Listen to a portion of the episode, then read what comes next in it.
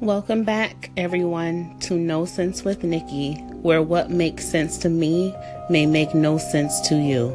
But keep listening, you might actually learn something.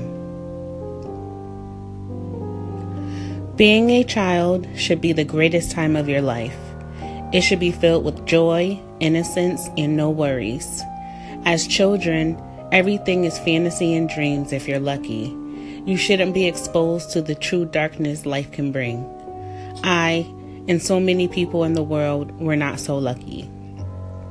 I will only give you a brief story because if I told you everything, there wouldn't be enough for a book.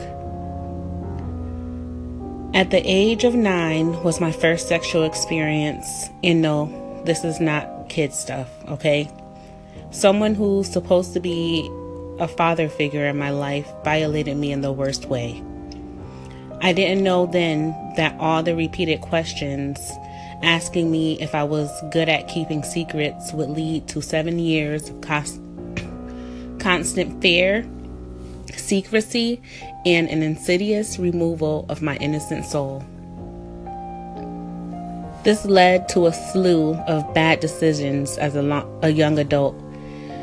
Lost, feeling as if I've been in a movie my whole life. I'm 32 years old now, and the shock factor of life really hit me. Something is wrong with me, I continue to tell myself. In my young adulthood, I'd engage in sexually deviant behavior, sleeping with anyone without guilt. I like telling myself that men act this way all the time, so why can't I? But it wasn't that easy.